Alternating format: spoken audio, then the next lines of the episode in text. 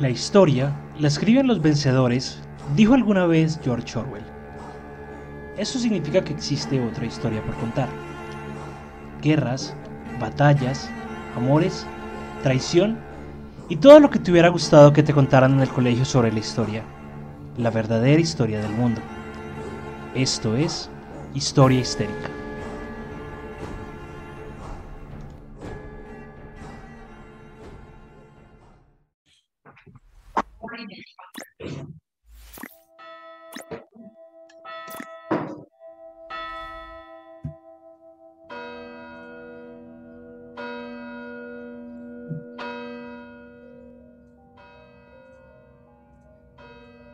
Campana repica de fondo.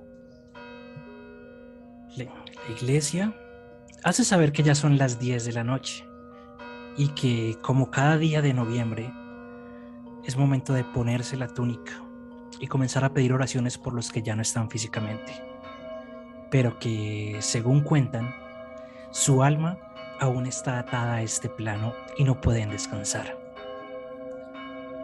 Puerta a puerta pasará golpeando cada hogar que vea, pidiendo un Padre Nuestro para las almas del purgatorio. Y de esta forma buscará también quitar algunas de sus propios pecados, expulgar algunas de sus propias culpas, para que en algunos años no sea Él quien acompañe de, informa, de forma inmaterial a los animeros del pueblo. Buenos días, buenas tardes, buenas noches, dependiendo de cuándo y de dónde nos estén escuchando. Bienvenidos a Historia Histérica, el podcast donde dos amigos te hablarán de historia y estamos en el mes que más nos gusta, que es octubre. Y recuerden que nosotros no somos historiadores, somos un par de amigos que se ponen a debatir y a contar historias de la historia. Yo soy Juanse y me está acompañando aquí Lina, nuestra hermosa Valquiria del Valhalla. Linis, ¿cómo estás? ¿Cómo vas? ¿Cómo va tu semana? ¿Cómo va todo? Buenos días, buenas tardes, buenas noches, por aquí en compañía de mi hija Gatuna. Y bueno, Juanse, ya hay nombre, ya hay diste una pista en esa descripción, ya sabemos de qué vas a hablar. O sea, los que vienen siguiendo los capítulos, bueno, eh, desde el capítulo anterior, de hecho, ya sabemos de qué vas a hablar. Y de hecho el día está como para contar algunas cositas de, de miedo, porque por ejemplo aquí en Bogotá está haciendo súper, súper nublado, frío, y me imagino que allá en Medellín también está haciendo así como, como frío. Entonces, bienvenidos a este nuevo capítulo de Historia Histérica. Juanse, tú vas a hablar de un tema del que yo nunca, nunca había escuchado. ¿En serio? Así que para mí va a ser algo de nuevo. Genial, me encanta. Pero nunca, nunca. Se me hace muy curioso porque aquí en Antioquia es usual en diversos pueblos la figura del animero. Cuando digo diversos pueblos me refiero a varios, muchos. O sea, así por encima que yo recuerde está San Roque, Amagá, Girardota, Copacabana, Ebéjico, que son pueblos de Antioquia que yo sé que manejan esta figura del animero. Y no es una, una tradición exclusivamente colombiana, como ya vamos a ver. Es algo, algo a nivel Latinoamérica. Ya vamos a ver eso. ¿Por qué? Porque es que el origen de la figura del animero no es algo propiamente latino. El origen de estas figuras se remonta directamente a España. Ok, la madre patria. Madre patria, exactamente. Puntualmente en las Islas Canarias durante los siglos XVII y XVIII. Y probablemente, de esto sí es, esto sí es una conjetura, pero muy probablemente a nosotros nos llega por el tema de la conquista española. Ok. Entonces, llega esa tradición y la tradición está ligada directamente con las ánimas del purgatorio. Me imagino que tú sí sabes lo que son las ánimas del purgatorio. Sí, de eso sí tengo, de eso sí tengo pleno conocimiento, que hay que rezarles, hay una creencia, hay una creencia tanto buena como mala detrás, ¿no? Que digamos, si tú les rezas, las ánimas te van a brindar cosas buenas, pero si tú dejas de rezarles un día, pues ellas se van a molestar y van a empezar a hacer cosas como de poltergeist. Bueno, hay, hay muchas creencias con respecto a ellas. Sí, para el resto humanos son poltergeist, para los católicos son almas del purgatorio. Palabras más, palabras menos. A ver, las ánimas del purgatorio corresponden a entidades o a almas que, según la tradición cultural y religiosa católica, por sus pecados en vida o por su tipo de muerte o por cosas que dejaron pendientes en este plano físico, no han podido pasar al más allá y se encuentran en un limbo. Este limbo, dicen los religiosos católicos, que es como una especie de infierno sin ser el infierno. Entonces aquí a mí me surgen muchas dudas a nivel religioso y es, imagínate vos quedar en el purgatorio y después de estar en el purgatorio pasar al infierno. Es como, marica, pasé de Guatemala a pasar a Guatepeor, qué pelle, qué pereza. Pero básicamente las almas del purgatorio son almas que no han podido trascender, sea al infierno o al cielo y están como en una especie de limbo que entramos en otro tema es que supuestamente, eh, creo que fue Francisco, no recuerdo qué papa fue que había dicho que el purgatorio no existía, pero luego que sí, pero luego entonces que lo que no existe es el limbo. Es una cosa absurda. Lo importante es que la tradición y la religiosidad hacia las almas del purgatorio es muy, muy, muy arraigada en países latinoamericanos. Y algo muy Tanto así que, perdón, perdón que te interrumpa, Juan. Tanto así que hay pues hay una fiesta, ¿no? En conmemoración a ello y es también en la fiesta del Día de Todos los Santos, por ejemplo, que en parte tienen que ver con eso. Ya vamos para allá. Es que a mí me hablan de cosas de paranormales y aunque yo no sepa, meto la cucharada. No, no, me parece genial, me parece genial. Y acá tenemos algo interesante y es la postura de la iglesia. Porque la iglesia no aprueba pero tampoco rechaza la figura de las almas del purgatorio. ¿Por qué? Porque para algunas personas se refieren a ellas como las santas y benditas almas del purgatorio o las benditas almas del purgatorio o las santas almas del purgatorio, pero bajo el estándar canónico, ellas no tienen ningún tipo de figura santa ni ningún tipo de manto de santidad. Y la iglesia, en contraposición a esto, no, no las avala porque dice que al no ser santos a este tipo de almas o de entidades, no se les debería pedir favores o intercesiones para recibir ayudas por parte de Dios y cosas por el estilo. O sea, digamos que la misma iglesia católica los tacha, se podría decir que de malos. No, no tiene una postura real. No dice son buenos, no dice son malos. Pero digamos que no, hace, no son santos, esa transición y no considerarse santos, tú sabes que pues, la iglesia todo lo ve malo, ¿sí? Pero no dicen es malo. La iglesia dice, ellos no son santos, a ellos no se les debería pedir, pero hay gente pidiéndoles, ok. Y en contraposición, la iglesia celebra la fiesta de todos los santos, que es el 2 de noviembre. Ya vamos a hablar de eso. Aquí voy a hacer una pausa y voy a hablar de mi difunta tía Marta. Mi tía Marta era fervorosa de las ánimas del purgatorio y tenía los rituales populares que hay de las ánimas del purgatorio, como lo es el famoso vaso de agua. Entonces, acá hay una de las tradiciones que dice que supuestamente las ánimas del purgatorio, como no han podido trascender y se mantienen por ahí caminando, les da mucha sed. Entonces, las personas devotas de las ánimas lo que hacen es que le colocan un vaso de agua para que las ánimas tomen agua y, y quiten la sed mientras están haciendo su recorrido y supuestamente el vaso empieza a bajar y a bajar y a bajar y a bajar de nivel. Porque supuestamente las, las ánimas están tomando agua. Sí, pues. O sea, le asocian el fenómeno de la evaporización del agua a las ánimas del purgatorio. Para mí. Pues sí. sí, porque yo, literal, yo mantengo con vaso de agua siempre al lado donde vaya.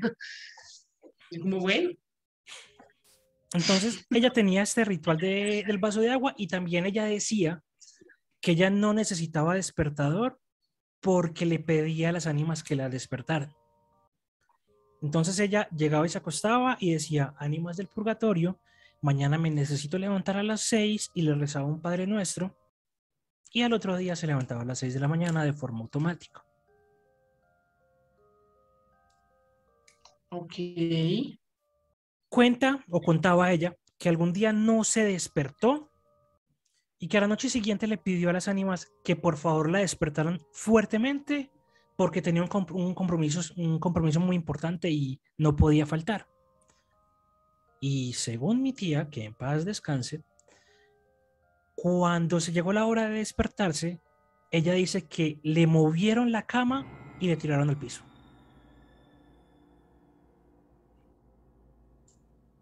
Ok, vale. Vale, vale. Entonces ya la siguiente día fue como, venga, despiértenme, pero no me casquen, yo las quiero, no sé qué. y hasta el, día, exacto, y hasta el día de su muerte eh, fue muy fervorosa con el tema de las ánimas. Inclusive ella empezó a perder la memoria y demás, y dejaba de reconocer a las personas, pero no dejaba de hacer la oración de las ánimas. Y muchas veces cuentan las hijas de ella que la hacía dos, tres, cuatro veces en el día porque realmente no sabía ni siquiera qué hora cena. Pero ella decía, ay, no, ya me voy a acostar, más son las dos de la tarde. No, no importa, mija, yo sé, ya, yo me voy a acostar, entonces le voy a rezar oración a las ánimas para acostarme a dormir. O sea, de lo último que ella perdió la memoria fue de ese tipo de cosas. Entonces, para, para ella era muy, muy, muy importante eso. Ok. Pues yo también conozco una historia fuerte de ello, pero digamos que es una historia combinada con, muchas cosas que ya después la comentaré. Genial. A nivel mundial se celebra el Día de Todos los Muertos el primero de noviembre. Y el 2 se celebra el Día de Todos los Fieles Difuntos. Entonces, el 2 de noviembre es cuando se enmarca la celebración para las almas del purgatorio. Y aquí es donde entra en escena nuestro protagonista de hoy, el animero. La tradición se origina en España y en España se realizaban las celebraciones, pero por medio de cuadrillas, es decir, de grupos de músicos, donde habían guitarras, donde habían flautas, donde habían unas procesiones acompañadas de música para guiar de música de, viento y música de cuerda para que las almas guiaran o para poder ayudar al tránsito de las almas a pasar al más allá. Entonces digamos que en España era una fecha bastante alegre, bastante jovial. Músicos, guitarra, bailes, procesiones que salían del cementerio y terminaban nuevamente en el cementerio y esto se realizaba entre el 1 y el 2 de noviembre en España. Ok. Y es una tradición que hasta donde leí en Canarias todavía la hacen. Ya no tanto, pero sí es una tradición que se mantiene allá de celebrar los fieles de los santos difuntos, eh, pero con música de cuerda y de una forma un poquito más alegre.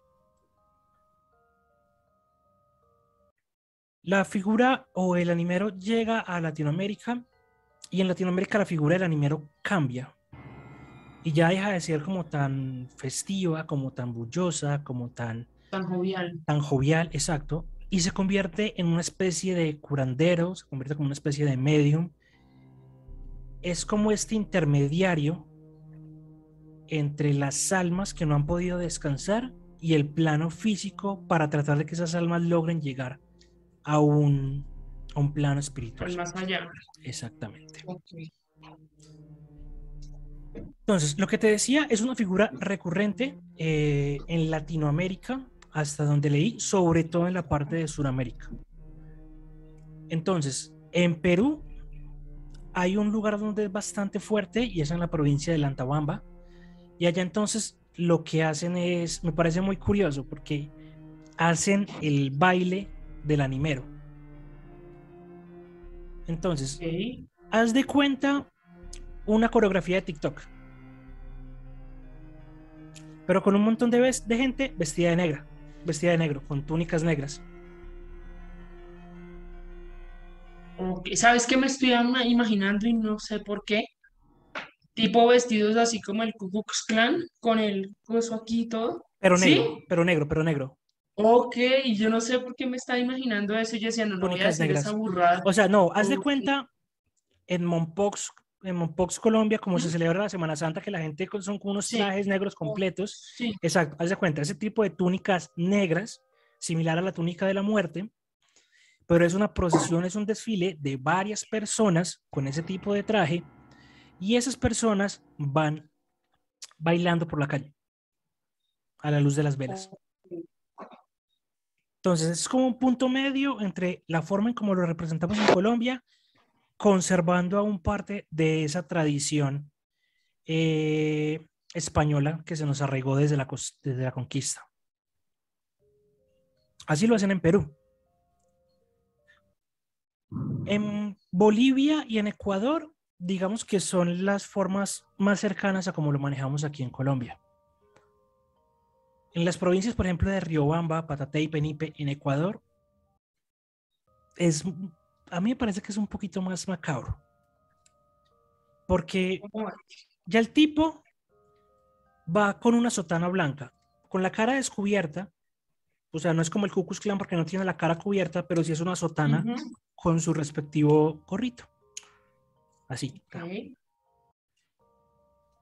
El tipo va por la calle diciendo lo siguiente. Dos puntos. Recordad, almas benditas.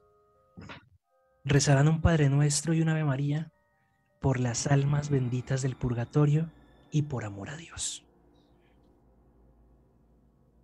Y ese es, eso es todo lo que el man va diciendo en su procesión. El tipo a veces va solo, a veces va con otra persona. Pero eso no es lo macabro. Lo macabro es que dentro de la vestimenta que él tiene, tiene un crucifijo que cuelga en el cuello, normal. Un rosario que tiene empuñado en la mano, normal. Una campana de bronce, que es la que hace repicar, normal. Y un cráneo de ser humano. ok.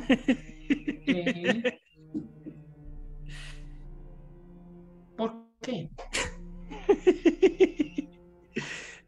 ¿Por qué? Yo tengo, una pre- tengo primero una pregunta, o sea, la- eh, esta figura, bueno, para nadie es un secreto que todo lo que tiene que ver con el tema de la religión, ya sea católica, cristiana, judía, ¿sí? Siempre digamos que tiene que estar avalada por precisamente por esa religión. Yo quisiera saber entonces si la figura de, de este personaje está avalada, protegida, en este caso, pues por la religión católica, Sí, ¿sí? Sí. O por la iglesia católica. Sí, o sea, digamos que no es una figura que esté enmarcada dentro de una jerarquía institucional de la Iglesia Católica. Es decir, no es que en la Iglesia Católica esté el Papa, eh, los cardenales, los obispos, los sacerdotes, el animero. No, no es una figura que esté dentro de la jerarquía y abajo los niños que violan. No, no es una figura que están dentro de la jerarquía. Pero sí sino- tienen una protección. Pero es que, a ver, más que protección, es una figura que religiosamente está haciendo que las personas recen. Y está enmarcada dentro de un ritual católico que es la, el respeto y la, la beatificación hacia las ánimas del purgatorio. Ok, vale. O sea, el animero está asociado directamente con las ánimas del purgatorio, con las almas del purgatorio. No está ligado con ningún tipo de ritual santero ni de ritual eh, extra católico o extra cristiano, por así decirlo. Es más, usualmente la persona que es el santero o los santeros son personas muy ligadas a la, a la iglesia y a la religión, pero no hacen parte directamente dentro de un cargo per se dentro de la iglesia. No es lo mismo poner estos personajes a, por ejemplo, un, un sacerdote que se encarga de exorcismo. No es lo mismo, que porque es que el anime, el- no, y el animero lo rango, hace, ¿no? el animero muchas veces lo hace por, por tradición de la familia, otras veces lo hace a modo de penitencia y otras veces lo hacen eh, para culpar culpas, para purgar culpas, perdón, para purgar culpas. Entonces hay personas que, digamos que Esto fue algo que yo escuché hace un par de años en un programa de radio que se llamaba Blue Radio, donde hicieron una entrevista también a uno de los animeros de San Roque. Y el man decía, muchas veces en las noches cuando yo voy a hacer la procesión, llegan personas a decirme que si me pueden acompañar en la procesión, porque van a pagarle una promesa a las ánimas del purgatorio. Entonces digamos que las ánimas del purgatorio en ese sentido funcionan como una especie de pagadiario, por así decirlo, entre comillas. O sea, yo te hago una promesa, tú me haces un favor yo te pago la promesa. Ayúdenme a ganar este examen y yo salgo toda una noche a hacer procesión con el animero. Como me ayudaron a ganar el examen y como yo gané el examen, me voy esa noche con el animero. Ok, vale. Listo. Te voy a hacer una pregunta, espera, te voy a hacer una pregunta ya, para Dale. que puedas continuar, ¿sí? ¿Tú crees en eso? ¿Crees en las ánimas y crees en, en, en todo? ¿O, o crees que se trata, digamos, de simplemente suerte, cosas que le pueden pasar a uno como cosas que no? Ve, es que ahí pasa algo. Si yo no estudio para un examen, yo no lo voy a ganar, por más que yo le pida a las ánimas del purgatorio. Exacto. Entonces, para mí hace parte de la religiosidad y de la creencia popular, pero no es algo en lo que yo puntualmente crea. Porque para yo creer en las ánimas del purgatorio tendría que creer que hay un cielo y un infierno. Y pues personalmente yo no creo que existe un cielo o un infierno. Entonces, si yo no creo que existe un cielo o un infierno, pues no podría creer en un purgatorio. Exacto. Pienso exactamente lo mismo. Pero Y bueno, aquí no estamos, no estamos hablando mal de la creencia de No. nadie, ¿no? O o sea, sea, cada quien es libre de creer en absolutamente lo que crea, siempre y cuando no le hagan daño a nadie. Es más, sí. si ustedes o si a ustedes les ha pasado también historias con las ánimas, por favor aquí abajito nos pueden escribir todas las historias o bueno, temas paranormales que ustedes tengan que les haya pasado a ustedes, a sus familias. Sería muy interesante también leer. Nosotros leemos todos los comentarios. Juan se lo hace desde el perfil de Historia Histérica, yo lo hago desde mi perfil, pero, pero leemos absolutamente todo. Entonces, si ustedes tienen historias, bienvenidos. A nosotros nos gusta todo eso también. Listo. Entonces, sale este tipo con el crucifijo, la campana de bronce, el rosario, el cráneo de un ser humano, a andar por las calles y a decirle a todo el mundo, recordad almas benditas, rezarán un Padre Nuestro, bla, bla, bla, bla, bla, bla, bla, bla.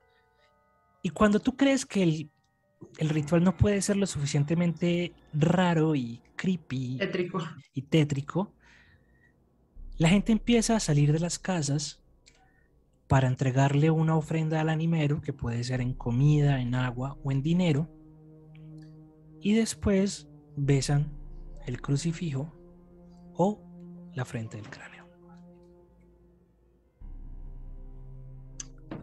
Ok. Pues tétrico sí es. O sea, literal, yo no sé por qué me estoy imaginando una típica escena del Ku Klux Klan pasando por las calles Pero con un cráneo. con un cráneo. Por supuesto, con otra ideología totalmente diferente, pero es, es raro, ¿no? Y sobre Sí. todo saber que hoy al 2021 todavía se siguen esas prácticas. Total. Y que el año pasado hubo muchos problemas por temas de pandemia para este tipo de rituales. Ah, bueno, sí, me imagino. Porque nadie podía salir de las casas. Pero el animero de los pueblos sí salía. Mm. Entonces aquí estamos primando más la creencia que la misma salud. Pues no me voy a meter en... No, o sea, digamos que en los reportajes que hubo eh, salía el animero solo y salía pues como con su tapabocas porque aquí en Colombia el ritual es un poquito más, no es tan raro como besar un cráneo, pero sí está asociado y ligado como un poquito más a temas oscuros, partiendo del hecho de las fechas en las que se realiza. ¿Por qué? En España se realiza el primero y el 2 de, de noviembre. En la mayoría de los países latino- latinoamericanos donde hay ese tipo de, de figura, el ritual se realiza entre el 24 de octubre y el 2 de noviembre, que vendría siendo como la novena de las ánimas para que termine el 2 de noviembre. Ok. En Colombia se hace desde el 2 hasta el 30 de noviembre. Ok, se hace todo el mes. Se hace todo el mes. Y entonces en Colombia es bastante particular porque es, digamos, la parte donde yo más documentación encontré que se realiza este ritual. Y el ritual empieza más o menos a eso de las 10, 11 de la noche, donde el animero del pueblo y algunos curiosos y feligreses se reúnen en el cementerio de la ciudad. Entonces el ritual del animero colombiano inicia y termina en el cementerio. El animero hace la salvedad que si las personas no son creyentes, no lo sigan. Y ya de ahí se pone el atuendo ceremonial para hacer como todo su, su ritual. Yo le digo ritual. Los animeros en Colombia utilizan una túnica negra. La túnica es completa y la túnica le tapa la cabeza de esta forma. Para los que nos escuchan por, Spotify, digamos que tiene una especie de capucha que le tapa el rostro, que tiene una finalidad. La finalidad es que él no pueda mirar hacia atrás porque, según la tradición popular, si él mira hacia atrás, las ánimas se lo van a llevar. Ok, este también es retétrico. Tiene una campana con la cual llama a las ánimas y trata de guiarlas por el camino y al mismo tiempo despertar a la comunidad para que rece un Padre Nuestro y rece un Ave María. Aparte de esto, tiene el novenario y la camántula. El novenario que, maneja, que maneja es el novenario para San Nicolás de Tolentino. Digamos que es, según lo que leí, es como el, el santo patrono de las ánimas del purgatorio. Que ahí volvemos a la dualidad de la iglesia de no te avalo las ánimas del purgatorio, pero te tengo un santo patrono de las ánimas del purgatorio. lógica religiosa. Total. Entonces, digamos que aparte de eso, eh,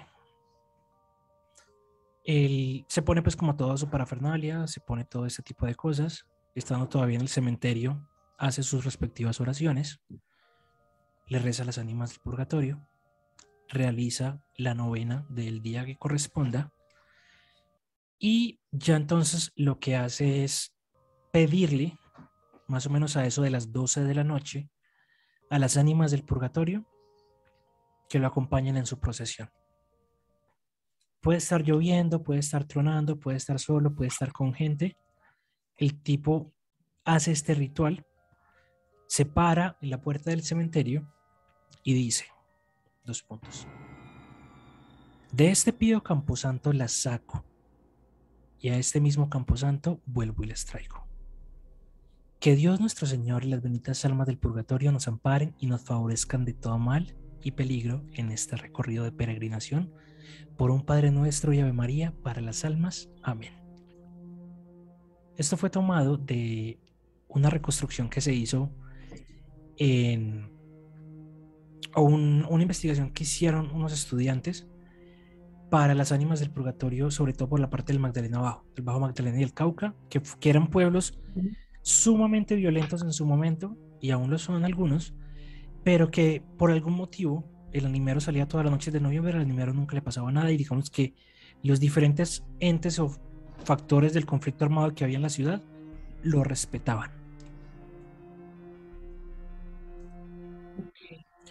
Aquí entonces hace esta oración, sale del cementerio y empieza a caminar por todo el pueblo sin un orden específico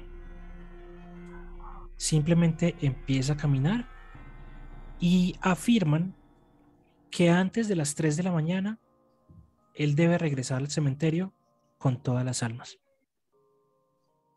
Porque si no, se lo van a llevar las almas nuevamente.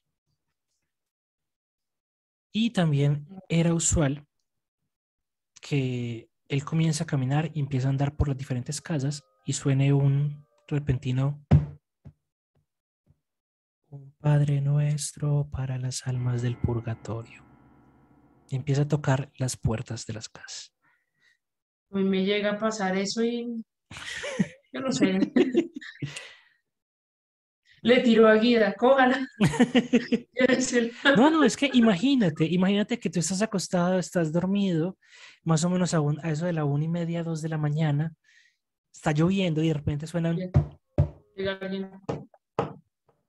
Amén. ¿Cómo el Padre nuestro para las ánimas del purgatorio? Hmm. A mí me faltan piernas, más bien. No, y hay, digamos que ciertas historias que hablan con respecto a que supuestamente cuando el animero pasa, se escucha como si viniera mucha gente en procesión con él o detrás de él. Y que la gente se asoma y no ve a nadie. Ok. Como tipo procesión. Como tipo procesión, exacto. Como si hubiera mucha gente detrás del animero, pero cuando la gente se asoma no ven y que se escuchan como los pasos y que se escuchan como los murmullos de un montón de gente detrás del animero y detrás de los restos del animero, pero que cuando la gente se asoma no ve absolutamente a nadie. Sale el animero. menos mal yo vivo en un conjunto residencial.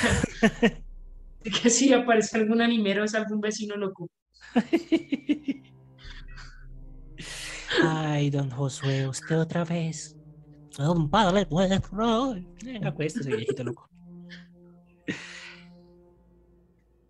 Sale el animero, da la vuelta por el pueblo. Se supone que antes de las 3 de la mañana debe estar nuevamente en el pueblo. Juan, ¿qué pasa entonces si el, pueblo es muy grande? Pues el pueblo es muy grande, sorry, no le puedo dar la vuelta al pueblo, pero a las 3 de la mañana, supuestamente, debe regresar, nuevamente al cementerio.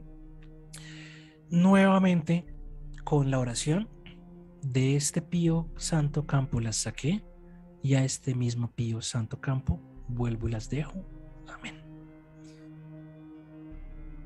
Al terminar toda esta cosa, eh, el animero se quita el atuendo, vuelve a su casa y repite esto por todos los días de noviembre. El 30 de noviembre, antes de la procesión, en el cementerio se hace una misa, se hace la novena, se hace el Santo Rosario, cerrando el ritual con la famosa frase, ánimas del purgatorio, quien las pudiera aliviar, que Dios las saque de penas y las lleve a descansar. No sin antes decir que, en lo personal y para mí, cualquier tipo de adoración hacia un muerto, para mí, es santería. Para mí también. Opiniones, Milinis. Te voy a decir mi opinión. En este momento tengo el baño abierto, tengo el espejo aquí enfrente y te lo juro que estoy tratando de no mirar hacia allá porque yo sé que me pego y me llevo un susto. Igual, recuerda que las animas solamente son malas y como de rezas. El tema, el tema aquí es lo que yo siempre digo, o sea, ¿qué tan real puede llegar a ser? ¿Sí? A ver, lo que hemos dicho desde que empezamos a hablar de todo esto, de temas paranormales, no solamente aquí en, en YouTube o bueno, en el podcast, sino pues para que nos sigan también, hicimos un, un, un space en Twitter donde hablábamos de historias paranormales que nos habían pasado incluso a nosotros, pero hasta qué punto eso llega a ser realidad y qué punto puede llegar a ser también algo de nuestra propia mente, ¿sí? ¿A qué me refiero con esto también? Que seamos sinceros, a veces nos pasa que, por ejemplo, no sé, le tenemos miedo a algo y pensamos tanto en ese tema que, fue madre, yo no sé, pero resulta pasando. ¿Sí? Digamos, y eso nos pasaba, yo creo que todos de pequeños, que nos contaban la historia, por ejemplo, no sé, del diablo, de una persona altísima, negra, etcétera, y pensábamos tanto en eso que al final subconscientemente pensábamos que veíamos esa figura. Ahora bien, hay otros temas que ya son mentales también y que la religión asocia mucho eso con temas paranormales. Por ejemplo, este tema del, de, ¿cómo se llama? las famosas parálisis del sueño, ¿sí? Y eso es algo mental, o sea, eso es una enfermedad, pues una enfermedad, entre comillas, mental. ¿Y qué pasa? Pues obvio, digamos que muchas personas cuando no conocían que esto existía y que tenía un, un término, lo asociaban con algo también paranormal. Entonces, a lo que quiero llegar es a qué tanto, o sea, qué sí y qué no, ¿sí? ¿Qué es real y qué no? ¿Hasta qué punto puede llegar a ser eso real? Yo aquí, yo por eso me enfoqué en hablar de los animeros, porque como figura de la tradición oral y como figura real está documentado. Ujú, Y tiene cierta mística, así como está documentada el palomayombe y el vudú y la religión yoruba y como está documentada la religión católica como tal. O sea, no estoy hablando de si las ánimas son o no son verdad, porque sería imposible demostrarlo. Estamos hablando de la figura del animero. Es una figura que sale en noviembre y es una figura real que tiene cierta base histórica y cierta tradición. Por eso me enfoco en eso. Más allá de eso, decir que qué es y qué no es real es absurdo, porque lo que es real para mí puede que no lo sea para ti. Y lo que es real para muchas personas puede que no sea la realidad para otras. El ejemplo más claro, los terraplanistas. Para los terraplanistas, la Tierra es plana y esa es su realidad. Y hay estudios que demuestran que la Tierra no es plana. Y ellos mismos han demostrado que la Tierra no es plana. E inclusive hace poco un terraplanista murió porque le dio por jugar al caballito con un cohete que él mismo creó para demostrar que la Tierra era plana y se mató en el cohete. Y a ellos quizás que su realidad lo que, en su realidad lo que importa ni siquiera es saber qué es y qué no es verdad, sino que ellos tengan la verdad o se crean diferentes. Pasa con muchas cosas. Entonces acá más allá de pensar qué es y qué no es verdad, porque eso nunca lo vamos a poder saber, es pensar un poquito desde el punto de vista del el core, el concepto o el origen de ese tipo de tradiciones y me parece que eso es más bonito, saber de dónde nacen y cómo son y cómo se empiezan a repetir no solamente en Colombia, sino en diferentes partes del mundo.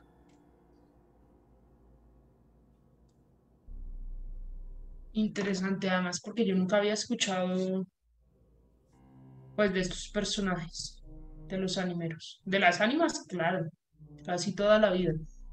Pero de los animeros, no, no. Ya vos mirarás si para el otro año seguimos haciendo el programa y organizamos parche para que nos vayamos para San Roque toda una noche a hacer la ruta con el animero y a documentarlo. Sería chévere. Bueno, a todos los que llegaron hasta acá, muchas gracias por escucharnos. Linis, muchas, muchas gracias nuevamente a ti por todo. Recuerden suscribirse al canal, darle me gusta, compartir esto. Son, estas son el tipo de cosas que yo sé que a sus tíos religiosos sí le van a gustar, entonces a ellos se los pueden compartir. Y nada, recuerden seguirnos en todas las redes sociales. Estamos en YouTube como Historia Histérica, estamos en Spotify, Anchor, Google Podcast, Apple Podcast. Eh, manito arriba, un comentario, un like, compartirlo nos ayuda un, un montón, un montón. Y recuerden que lo bonito de la historia es que nunca se termina. Chao, chao.